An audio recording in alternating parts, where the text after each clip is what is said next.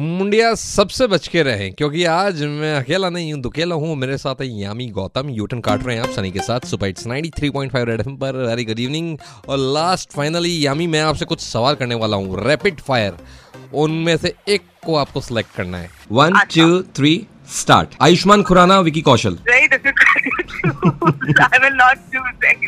आपको बताना पड़ेगा ऑप्शन एक ही है आपके पास। नहीं, मेरी मर्जी। पंजाबी और हिंदी। आ, हिंदी। हिमाचली और महाराष्ट्र। बॉलीवुड और टॉलीवुड। बॉलीवुड। ब्रैड पिट या जॉर्ज क्लूनी। अच्छा, बेनाफ्लिक सीधा।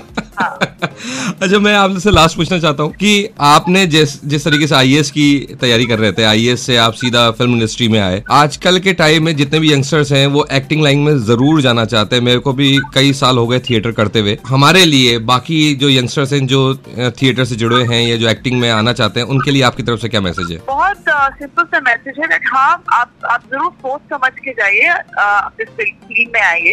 वैसे तो किसी भी फील्ड में सोच समझ कर ही आप आप कदम रखिए, बट स्पेशली इस इंडस्ट्री में, क्योंकि आप आईएएस या कोई भी और आप अगर फील्ड चुनते हैं, और मोस्टली अगर आप स्पेशली किसी इंडस्ट्री में या किसी प्रोफेशन में कोई एग्जाम्स होते हैं और कुछ एंट्रेंस एग्जाम्स होते हैं, you know, you can still have a technical answer to them, but ये फील्ड एक क्रिएटिव इंडस्ट्री है और यहाँ पे anything can happen, you know. आपको एकदम से भी ब्रेक मिल सकता है, आपको बहुत पेशेंस की भी जरूरत हो सकती है, आपको बहुत बहुत पेशेंस, बहुत हिम्मत, बहुत सेल्फ बिलीफ की जरूरत हो। और you know how sometimes try and follow something, I don't do that. Follow yourself, follow कि आपको क्या लगता है कि आप ये वाकई करना चाहते हैं for the love of it, या आप सिर्फ एक ग्लैमर देख के कि अरे मुझे ये मिलेगा, मुझे ऐसा फेज मिलेगा। ऑफकोर्स ये सारी चीजें हर कोई कौन नहीं चाहता, बट अगर ये आपका बेसिक प्रमाइस है आने का, तो it's it's a little difficult. You really have to be very very intelligent about it.